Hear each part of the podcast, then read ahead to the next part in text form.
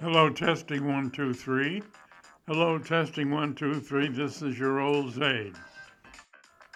Thank you again for listening to No Bullshit Stories with Zadie. I'm Jenny, his granddaughter, and in this episode, it tells the tale of a young 17 year old Zadie and his journey to San Diego to serve his country. Little did he know what the hell would happen. Enjoy! Hello there, this is your old Zaid again with another in the series of Zaid Speaks, or whatever it is. Anyway, I'd like to talk to uh, you who have one day been admitted to the armed forces or any of the services. Everybody who went into the service has a story to tell. And I got a story I think that might be interesting to you. But it doesn't begin in the service, it begins at Mama's kitchen table. I say to Mom, Ma, I used to call her, say, Ma, look at, I'm 16 years old. Next month I'm going to be 17. And the war's going on, and I got to help. So I got to help, but I can't go in the service until at 17 when until you sign the okay. She said, so? So I say, so you got to sign the okay. She says, you really want to go? I said, yeah, I want to go. She says, which service do you want to go? I say, I want to go in the Navy. Well, the Navy's good. All right. I know people in the Navy they're all safe and sound, so you can, I'll sign when you want to go. I said, tomorrow. My birthday, I'll be 17. I'm just out of high school. I'm 16 today. Tomorrow I'll be 17. Okay, we'll go tomorrow. So we do, which surprised me. But she was ready to go, and she knew that the war would be over soon, and I'd probably be safe and sound.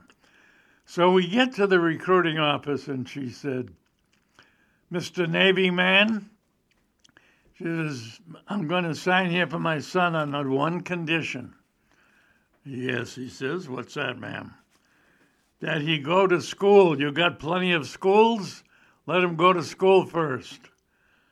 So he said, Well, we can arrange that. What school would he like to go? Well, she said, his father owned a drugstore for many years, and he worked in the drugstore, and he knew pharmacy, and he should go to a pharmacy school.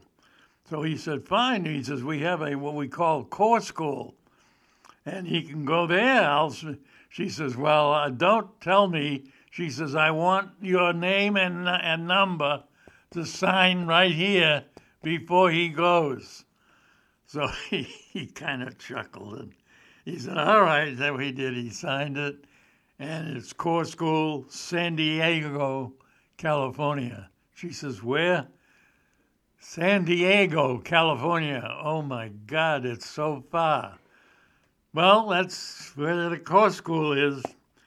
So she says, All right. So she signed it. So a few days passes, my birthday goes by, I get a notification I pack my bags and I'm on a train and I'm heading for San Diego, California at 17 years of age. So I get on the train and uh, it was an eight car train. And the train was filled with guys who were going to San Diego. And it was jammed.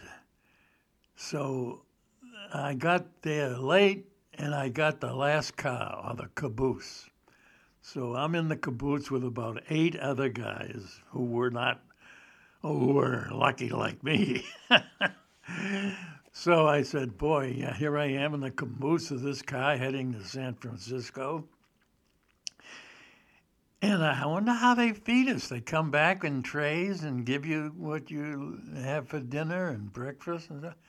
So I found out that night that no, I had to walk through eight trains before I got to the meal. So I said, well, this doesn't too good. So I get up to the kitchen uh, car, and there's nothing left but a couple of loaves of bread. So I took a few lo- I took a few slices of bread, disappointed, and walked back to my eight car caboose. So I'm in the caboose and I tell the guys, I said, Well, we lucked out, didn't we? All we have is bread to eat. And this is a seven day trip across the northern countries.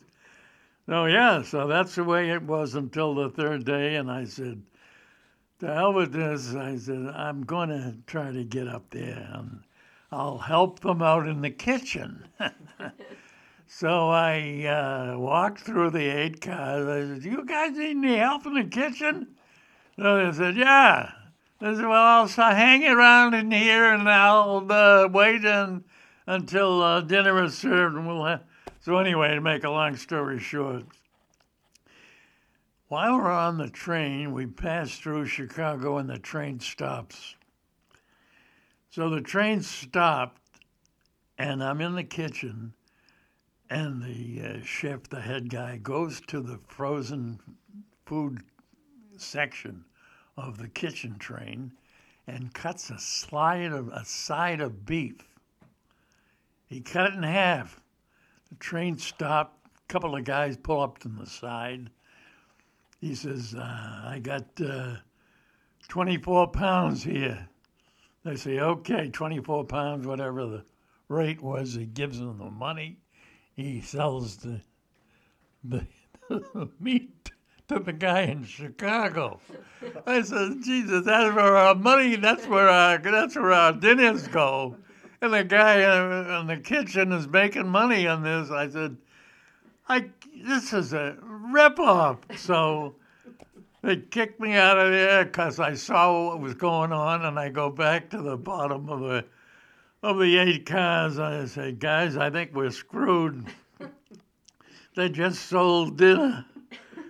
So anyway, uh, we come back and uh, try to get some sleep and a couple of more slices of bread. And uh, I uh, said, uh, okay, uh, a couple of slices of bread will do it. Where are we now? And the guy is walking through. He says, well, we're coming up now to, uh, uh, let's see, where was that?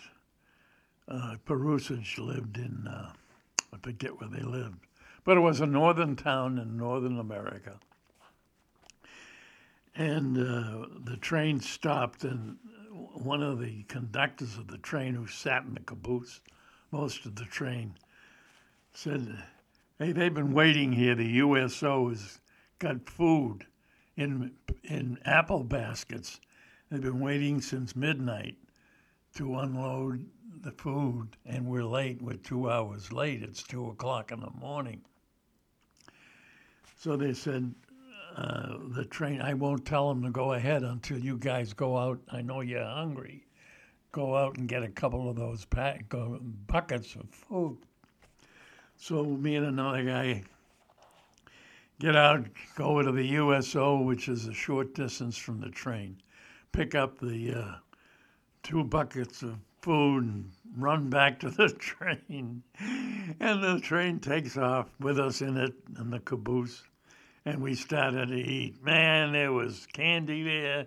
There was sandwiches. There was Coca-Cola, bottles of milk. And we took the rest of the trip uh, to San Diego. Oh boy, seven days on that thing, and I think I probably lost about three pounds, four pounds. Anyway, San Diego, sunny and bright, beautiful feeling. Where do we go now? There's a big bus waiting for us. The bus takes us to Mare Island, California, which is uh, near San Diego.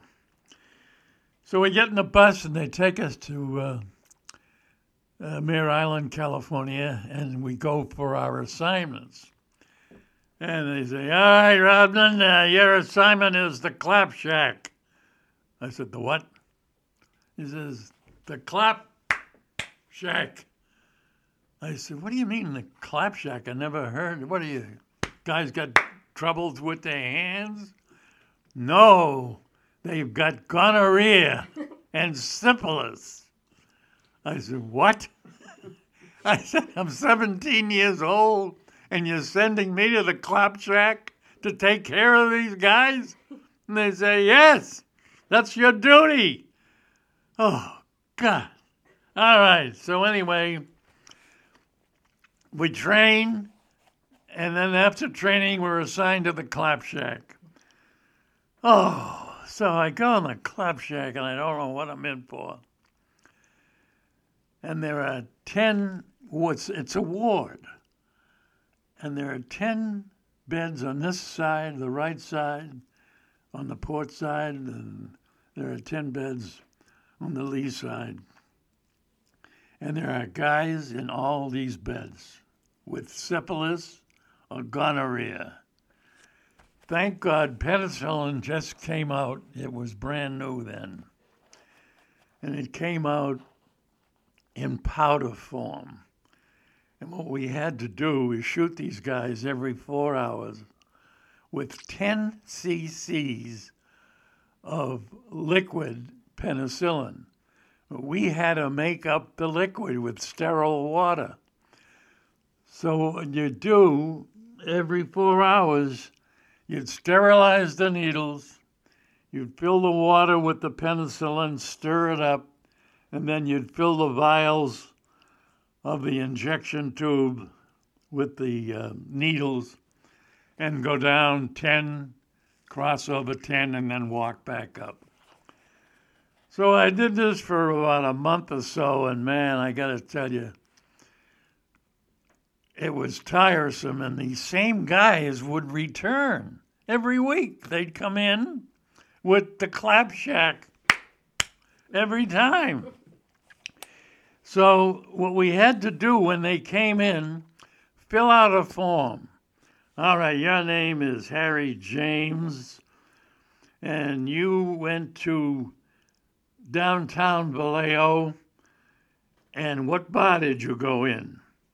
I went into the Silver Bar. The Silver Bar, and who did you meet there? What was her name? Her name was Gloria. Okay, did Gloria have any identifying marks on her? Yes, she had a tattoo in her upper left hand call uh, left hand shoulder. It said "I love you." So I said, "Okay," and you write that down. Now you got a form where he went to the Silver Bars, Gloria. I love you, tattooed. Now, what we had to do was to find Gloria and get her a penicillin shot or two. And we went down in a, in a Navy car, and I was chosen to go down there. I was a pretty good talker.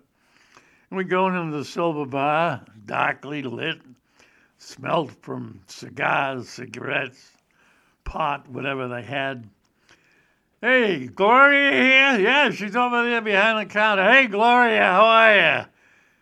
Oh, I'm okay. No, you're not okay, Gloria. You've got the.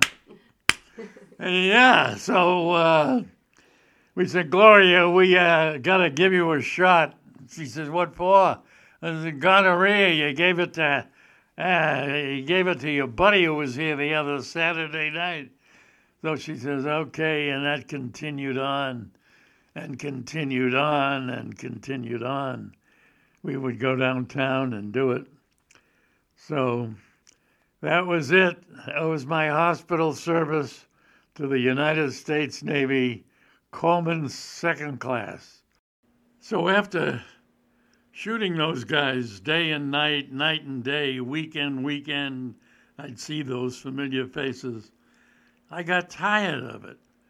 So I decided at night, if I was on night duty and they were sleeping and I was awake trying to help these guys, I would fill up the penicillin vials and I would shoot them, but I'd shoot them right through the blankets without even waking them up. And that's my contribution to them.